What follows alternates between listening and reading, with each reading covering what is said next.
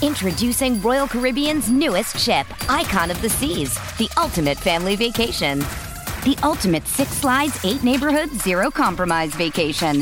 The ultimate never done that, can't wait to do it vacation. The ultimate chillin' by a different pool every day of the week vacation. This is the icon of vacations. Icon of the Seas, arriving in 2024. Book today. Come seek the Royal Caribbean. Ships Registry Bahamas.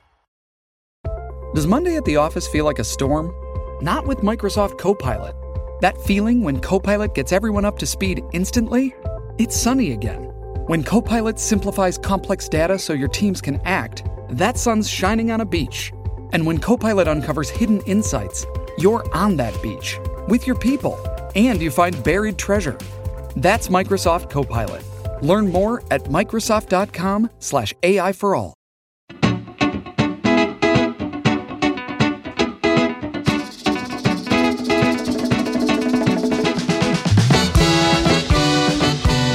Hey, everybody, welcome to episode number two of Terry's Talking, your new favorite podcast. Hey, this is David Campbell. I'm sports manager at cleveland.com, joined as always by Terry Pluto, award winning sports writer and author of the upcoming book, Vintage Browns, right? I got the title right?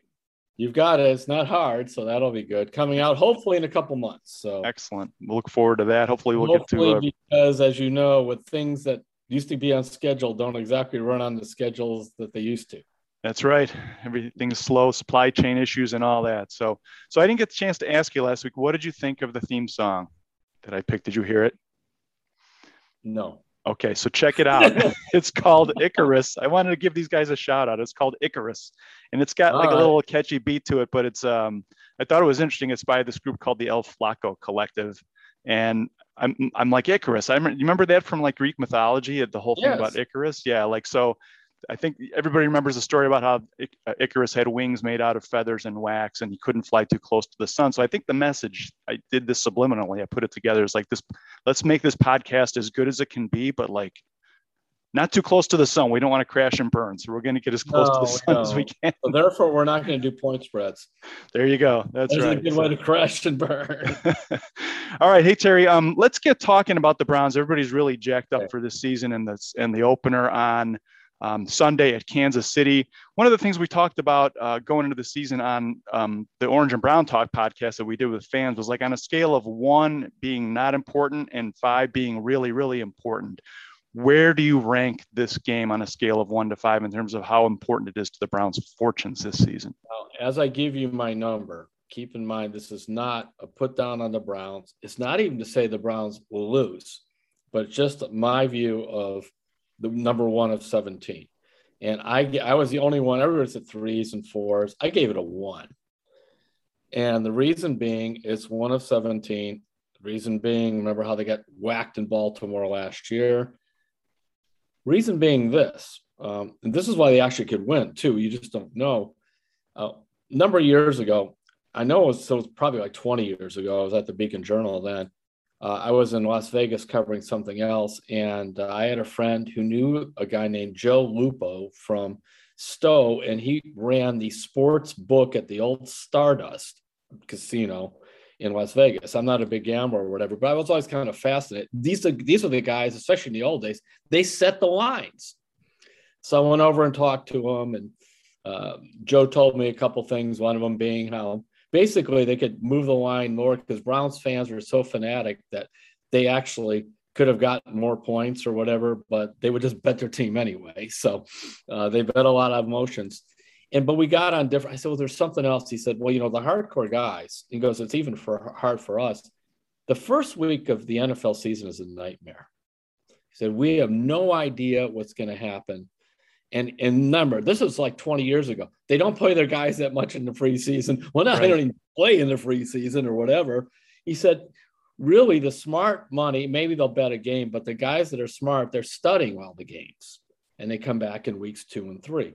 So that's why when I say this, I mean, clearly Baltimore was at 37 to 8 or whatever it was last year that they, they lost 30, basically 30 point margin.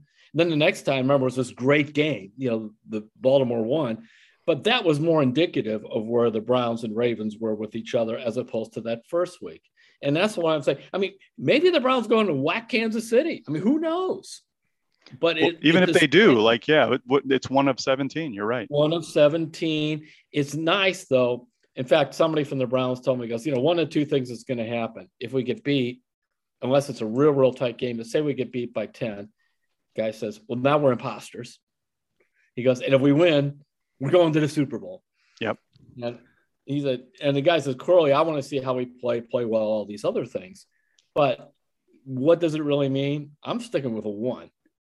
Yeah, I'm right there with you. I mean, I, I don't know if you know this, but um, when, when before I came to Cleveland, I was working in Chicago, and I used to cover the Dave Wannstedt Bears of the early '90s. Yeah. And every season they would start out four and one, five and two, and yeah. people would be excited, and the Bears fans would be going crazy. But but it's like you you've been around this long enough, you start to figure out championships are won, and division titles and playoff berths are won in November and December. Like th- those are the games that are really pivotal toward the end. And like, a fa- how many teams do we see every year fa- fast start and then they just fade? It's like November, December is really crunch time. And I think you're right. We'll know more about everybody by then, so it'll be really about certain players. Like you know, we if we now granted Baker was in a new offense yet again. Nonetheless, uh, the Baker Mayfield we saw the second half of the year. I think, by the way, is closer to the Baker Mayfield that's real than in the first half. But he may he may just have some struggles early on too. I mean, David, when you go out and you watch training camp, and a lot of fans have done this.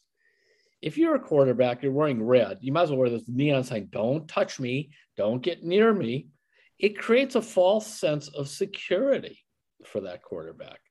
And once you get out there, I, that's why I was glad they at least said Baker had a couple of series the other day uh, when they played their final preseason game. In fact, the first series, remember, he had two passes batted down. I just mm-hmm. think his timing and stuff wasn't good. You can't replicate it. So we'll see. And I think as the season goes on, you know, the, the quarterback and everybody else grows together. Cool. So you're going to be there Sunday. And yeah. um, so I have been to Arrowhead Stadium in the summertime. Um, and I stayed across there when I was on a vacation out that way, but I have not been there for a game. What's it like? It's, it seems like it's a pretty cool place to see a game. It's like when Cleveland's rocking. It's the same thing. The people are the same way. It's Midwestern. You know, Buffalo's like that. I'm not going to say nice things about Pittsburgh because they're not allowed, but Buffalo's like that. You know, even Detroit, although they're, they're terrible, but the, the people are nice. It's this feel. Um, but I they just like everything's you know, orange and brown. When the Browns play, everything is red there, and it reminded me a little bit too. Many years ago, I went to Nebraska when that was back when they were just rolling middle, middle 90s. Akron U did a money game there and so I actually was able to stay the, on the sidelines in the locker room. Leon's the coach. You know how this poor Akron U's playing Nebraska, but just the way the fans are, the way it looked, same thing out there. I love going to Kansas City for games, and I'd love to see the Browns make them very quiet as they go out of the stadium. But it's a great atmosphere. It's a tough atmosphere. Now, the curious thing, David, when was the last time these teams played with crowd noise? Real crowd noise, not 10,000 crowd noise, real crowd noise. Yeah, it's been a while. I think the last game might have been here between them before last year, yeah. if I remember. 2019, you got to yeah. go. And so that'll be interesting. I want to see how the offensive linemen handle that, all that kind of stuff. Because preseason, there's some noise, but it's nothing. So everybody knows all about the weapons that Kansas City has. If we can go on the field for a minute here, uh, I'm curious to get your thoughts on like you know Tyreek Hill, Kelce, Mahomes. They they they they've got so much firepower there. And I think one of the real things people are curious to see about the Browns is like Joe Woods has all these new players that he can deploy now. And there's a lot of curiosity about are they going to go three safeties, two with two linebackers? Are they going to go more traditional? Are they going to mix it up? How often will they go with more defensive backs? How do you think Joe Woods is going to kind of approach this going in? what do you expect to see? A big thing, David, watching the Browns against Kansas City and maybe once in a while sort of Baltimore or whatever is defensively they would look slow now, are they faster? They're supposed to be faster starting on that defensive line. Clowney is supposed to bring some, not only the pass rushing, but just that speed like Myles has. Are they faster? Are they faster at linebacker with JOK and with Walker? Uh, Andrew Berry, I remember when they when they signed Walker, said he went side to side as well as anybody. Uh, they want their linebackers really to be able to run. Are they faster with um, with Delpit? I'm assuming he's going to play with John Johnson. as at the safeties. You know, Harrison, you have to play those three safeties against Kansas City because that's what they want to do. They they want to run and gun with Mahomes. It's almost like one of those NBA three point shooting teams. How will the Browns keep up with that? That's what I'm looking as opposed. To, basically, are you faster because you're supposed to be, and then can you schematically make that work? But I, I'm just wondering because that was the thing we just noticed. The Browns weren't quick enough, and then the the uh, uh, the case for Odell was offensively, the Browns needed one more speed guy. Now, I have, by the way, I know everybody says that everything's fine with Odell, but we honestly don't know. I mean, until That's we true. see him play, we right. don't know. My guess is early in the year, he's going to be pretty good. He's rested, they've trained him, all that. You know, will he hold up over a whole season? But we just don't know.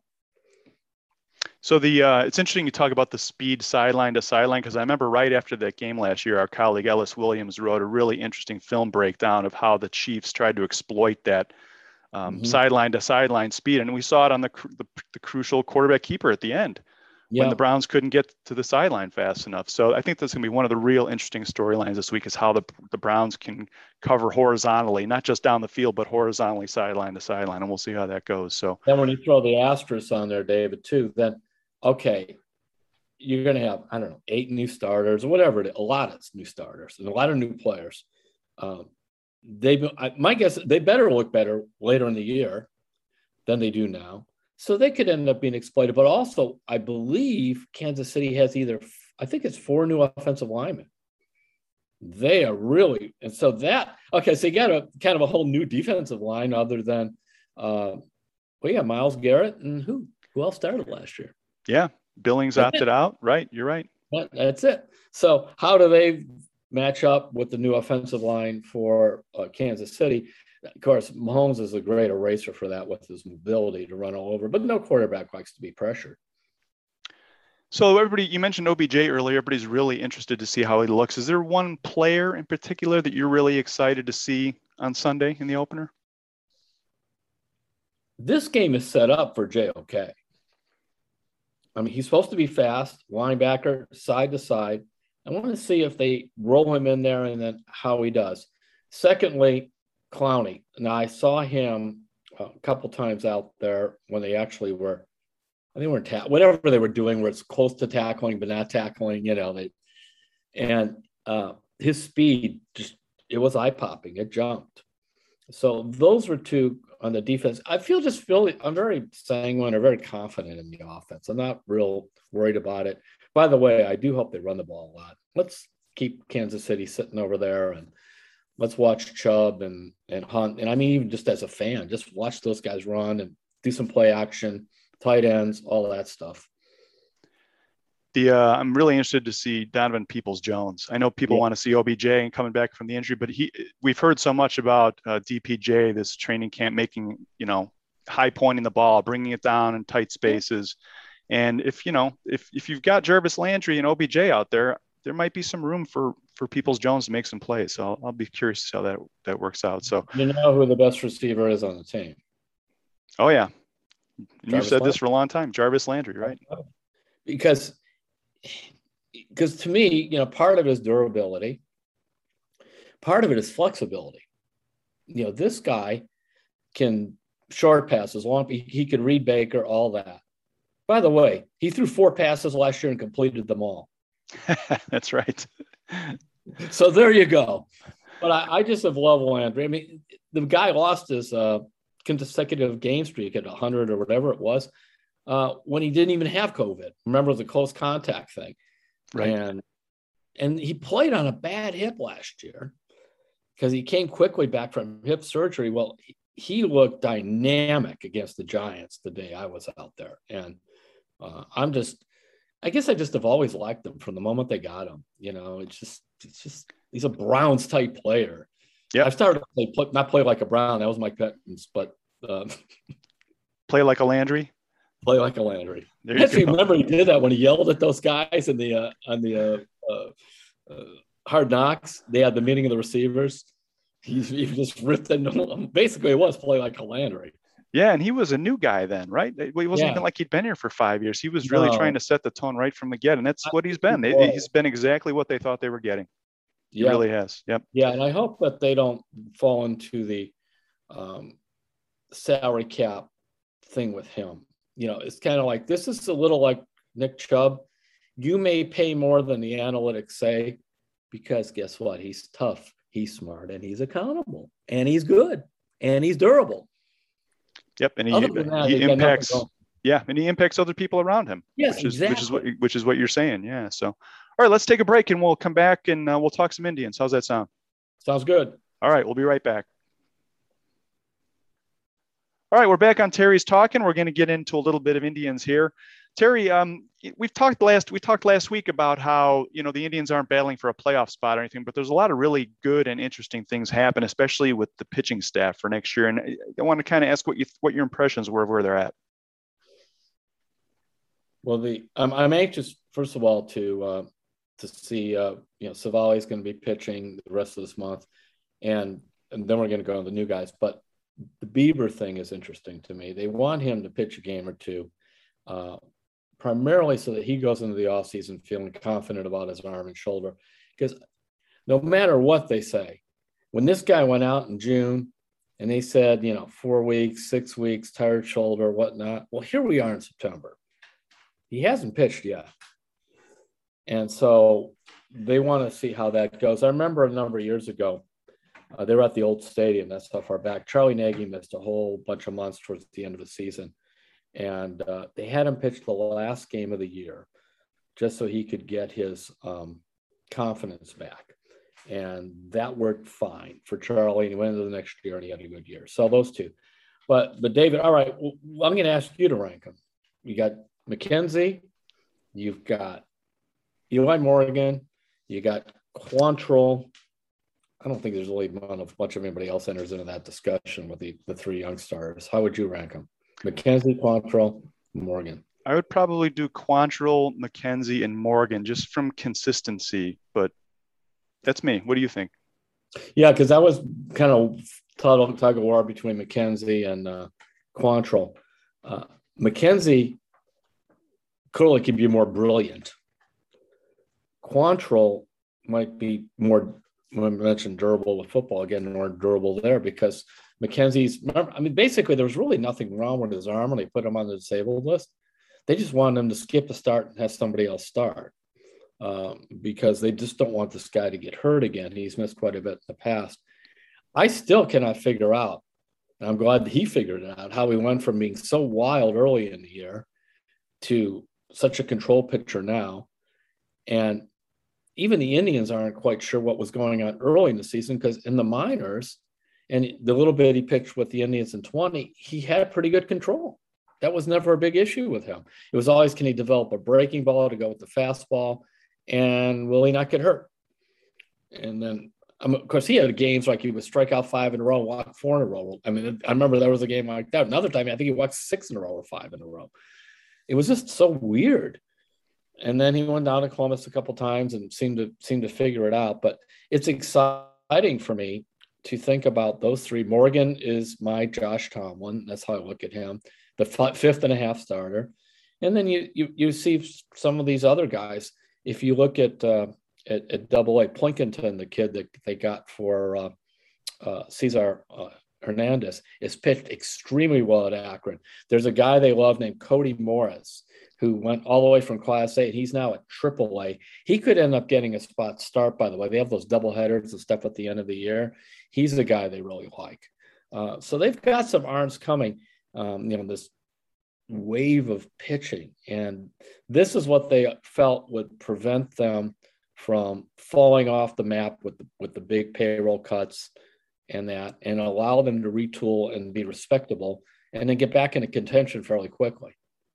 You know, it's interesting. Um, and you wrote about this in your column Sunday. And the one of the other organizations that I thought of that is really good at this is the Bill Belichick Patriots. They mm. always seem to find good guys when they're young, develop them, watch them flourish, and then they either trade them or let their contracts expire right before the downslope comes. And I, I, it's very Belichickian to me in terms of the way the Indians always seem to time this right. And you wrote about that on Sunday. It was really interesting to see how they've managed to do that. And also some of these guys in the minors that they've managed to get back in return. I mean, if you go back through the it came from a guy, a guy named Jim Mendat, M E N D A T, wrote me an email and and said he was looking at the rotation from a few years ago, and you had Kluber. You know, Kluber's not been able to stay healthy, and you've had Clevinger. He's recovering from his second Tommy John operation. You have Bauer and all his just general problems you know, you go right down the line, you know, a lot of the relievers, Andrew Miller, he had had arm history problems in the past there. You know, Cody Allen, you know, just kind of the things just fell off. You you you just see that those guys, um, they kind of rode rode them for as long as they want and let them go. And yeah, it's really dangerous to give a starting pitcher a long term, you know, five year, eight year contract just because so many of these guys get hurt.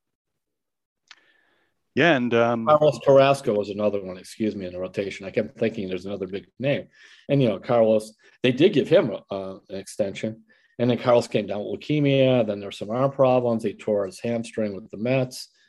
Um, it's just been the fact that Carlos is even pitching to me is amazing. It really is. After what he went, I mean, the, the drugs you have to take when you're battling his form of leukemia are not anybody prescribed them. This is not the steroids for starting pitchers to go well. This is the opposite, you know. And, you know, in the 90s, it was the opposite. They couldn't find pitching. Right. Found a lot of hitters, though. Yep. Yeah. Now they can't find hitters. Now, the I, although I'll tell you this, you look at the top of the lineup, since they, granted, they're, they're players from elsewhere for the most part. But when you have Straw leading off and you have Jose batting sec, I mean, um, uh, uh, batting second um, is uh, I'm having a complete. Oh, Amed. Excuse me. Here we go. So you have Straw from the Astros, Amed from the Mets. You have Jose from the Indians, and you have Reyes from the from the Padres. And actually, Zimmer is finally giving him a little bit. You know, he's a he's a farm system product, but that's that's a lineup that's pretty decent. And Bobby Bradley, they they'll live with him striking out about 35% of the time if he is 35 homers, and he might do that. So at least there's something coming on there. So you mentioned Jose Ramirez before. We got. I want to get to some Cavs real quick before we uh, before we end today. But c- can we take a minute to appreciate Jose Ramirez real fast? I was really struck by this. Paul Paul Hoynes Hoynes he had this in his story over the weekend. So Jose stole his 20th base Saturday. He's just the third player this season to have 30 or more homers. He's got 32 and 20 or more stolen bases. The other two are Shohei Ohtani and Fernando Tatis. Those are the other two guys. And then Hoynesy also had this since Ramirez made his big league de- debut in 2013. There's only five other players who've had two seasons of 30 plus homers and 20 plus stolen bases. Mookie Betts, Francisco Lindor, Mike Trout, Trevor Story, and Christian Yelich are the others. I mean, that's some pretty amazing company that Jose Ramirez is in. And I think because he's not – he's not a real like outgoing personality. He doesn't seek out a lot of media. Like that is an impressive group he's in, and, and he's got to be one of the more underappreciated guys in, in baseball, right? Put up a picture of him if you were to do that in your mind and say, does this guy look like A, he could steal 20 bases, or B, he would hit 30 homers? The answer, and at least in my mind, is neither. Now, when I first saw uh, Jose, I was actually this goes way back. I was sitting and watching a spring training game with Shapiro because we were working on kind of some preseason stuff, and and um, this was a game where Jose and Lindor were both deep in the Class A in the minors, and they brought them up late in the innings from minor league camp. They weren't even invited to regular camp. They were brought up late in the game, about the fifth inning, and they put Lindor at short, and I knew who he was, first round pick, and this kid's at second. And all of a sudden, Jose turns a nice double play. He whaps a single to right field. He's, by the way, he's skinny at this point. He's not bulked up, Jose. And I said to Shapiro, "Who's that kid?" He goes, "We signed him. Not cost much money out of the Dominican. Actually, the real answer was they signed him for fifty grand, the Dominican, which is a lot of money for Jose, but not a lot of money. And uh, he was just a, a guy, and everywhere he went, he hit in the minors you know, second base, shortstop. You know, he played third. He remember he played the outfield for a while. This guy was willing to do anything, and that's why I'm hoping. I don't know where this goes, and it's it's difficult because of the labor agreement changing, David. But see about an extension with him, not eight to 12 years, but he's got two years left and, you know, try to work around that and, and get him some money. Maybe he could stay. Be nice to sign somebody. But his remark, but you're right. The 30 20 thing, you put those names out. You got to be kidding. Yeah, it's crazy. And he's only 28 years old. It's It yeah. seems like he's been playing for the Indians for 15 years. Like, really has. Young. And that's why, and by the way, he didn't hit. I mean, when he first came up, he looked a little bit like, uh, uh, Andres Gimenez. I mean, he was just a skinny kid, middle infielder, and um, and he didn't hit uh, that well either. Especially when he started, he came up to the middle of one season, played some short, did okay. Then the following year, they opened with him, had to send him back to the minors. He didn't hit. That's why sometimes the Indians look at, say, an Andres Gimenez or Owen Miller, where they, they keep saying, we got to be patient here. We got to be patient because we can miss it on this guy. You know, they ran out of patience with Urshela he had like 400 at bats over a couple years. Then Toronto had him briefly. They let him go, and he goes to the Yankees and starts hitting. Every every guy's different. Every guy's some get it earlier and some get it later. So, um, hey, so um, we'll talk a little Cavaliers maybe, and then we'll wrap it up. We've got uh, we're going to have a new feature at the end, Terry Terry's trivia. So we'll see okay. if you can get the answer to the question. So, so um, it's kind of downtime for the NBA right now. A lot of people on vacation in the league, like GMs, you know, players are getting some downtime. Even some of the reporters are taking some time off. What do you think of what they've done this summer? Uh, real quick, and like, what can they do? I mean, th- their hands are tied in some ways here in terms of what they can do. But what do you what do you see? Well, going into the off season, I thought they needed a wing player, a small forward type. Um, and right now, they need a wing player, a small forward type, because they drafted Mobley, who was probably the best pick at that point. Um, and they also traded for uh, for Markkanen, Lauri Markkanen. You know, they traded Larry Nance for him, who's a seven footer. I mean, I got an email from a guy who goes, I'm interested to see the three seven footers play at a time, Markkanen um, and uh, Jarrett Allen and Mobley. But in the modern NBA, that's not going to work where everybody's running up and down. You really need that six eight athletic guy. You know, it was good that they they they they turned around and, and they added Rubio as a backup point guard. That'll help. But they're still really missing that piece. And and I you know, I guess they could probably play a Okoro there, but it's a strange looking team, even though there's some it's like nice parts, but what is it? You if you're gonna start Sexton and uh, Garland in the backcourt, you know, a couple of guys six one or six foot then I guess you go with Okoro, who's a little small for a small forward. I had a top NBA executive tell me, you know, the Cavs are good on the way to being good when they put Okoro in the backcourt with Garland. He says that's and if you have Sexton off the bench you trade him, he goes that's a nice combination. And then they have a viable small forward. But in this case, they don't. So they've added some stuff and some parts to be a little better. I think you know Nance is going to be missed. Nance is a you know Nance is really good off the floor. He and on the floor he does all the little things that um, you want them to unselfish, loose balls, rebounding, defense. Analytically, that it loves him for that. So, um, interesting parts they added. I'm not sure all what's going to add up to. Yeah, well, the season will be before we know it, and they do have some good foundational pieces. There's no doubt about that. So we'll see how things go there. All right, Terry, you ready for Terry's trivia? Let's yeah, try it. So last week, me was coming, but you didn't know me what it was. All right. So last week, by the way, I'm down here. Uh, by the time this runs will be home, We're, we came down to Marietta, and we like to hike in Wayne Forest. And uh, there's this big sign on the bridge for West Virginia, Ohio. You find it here. Yeah, and it's written in crayon, right? Yeah, like yeah, the crayon. Yeah. Yeah. And did you find it? I know it, it is coming where I'm going, what you warned me, but I have no idea what it is. It being Terry's trivia. Okay. You'll find it in this podcast. You ready? All right. So last week we were talking about a theme song, and you said as long as it's not the uh, Dead Skunk in the Middle of the Road, which I had never heard. So I wanted to find out about the song Dead Skunk in the Middle of the Road. Okay. Who sang that song and what year? And then there's a second bonus part of the question. All right. Loudon Wainwright III sang it. Wow. Impressive. I am guessing it was the early 70s. And my wife, Roberta, was with me at this concert, I'm pretty sure. And it was a thing at Case Western Reserve. And they had, he was the headliner, I may add. And they had two local folk singers. One is Alex Bevan, who's still around. And the other is a guy named John Bassett, who was really good, but died very young.